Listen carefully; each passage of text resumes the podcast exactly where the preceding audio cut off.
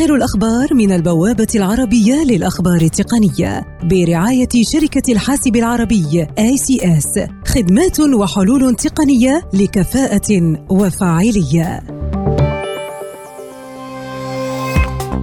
إنستغرام تعلن عن دعم مشاركة مقاطع الفيديو الأفقية ضمن خدمة آي جي تي في، متنازلة بذلك عن أهم المزايا التي كانت تفتخر بها في بداية إطلاق الخدمة في العام الماضي، المتعلقة بمشاهدة الفيديو بالوضع الرأسي.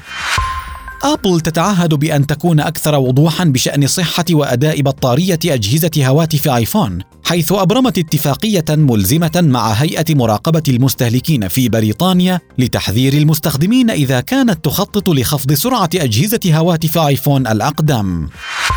كوالكوم تتلقى قرار محكمة يدين تصرفاتها غير القانونية لسنوات، إذ كانت تفرض رسوما باهظة على صناع الهواتف الذين يرخصون ويستخدمون تكنولوجياتها، وقد يؤدي القرار إلى إحداث تغييرات كبيرة في الطريقة التي تعمل بها صناعة الهواتف الذكية.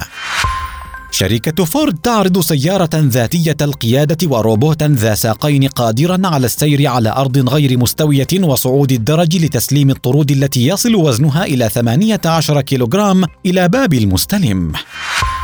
وكالة بلومبرغ الإخبارية تقول إن شركة أمازون تعمل في الوقت الراهن على تطوير جهاز قابل للارتداء ينشط صوتياً ويمتاز بقدرته على التعرف على المشاعر البشرية، ويعتبر الجهاز الذي يلبس حول المعصم بأنه منتج للصحة والعافية.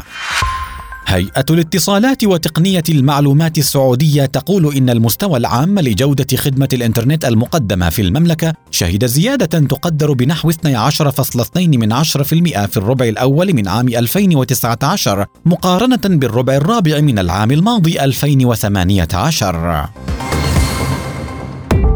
آخر الأخبار من البوابة العربية للأخبار التقنية برعاية شركة الحاسب العربي آي سي إس، خدمات وحلول تقنية لكفاءة وفاعلية.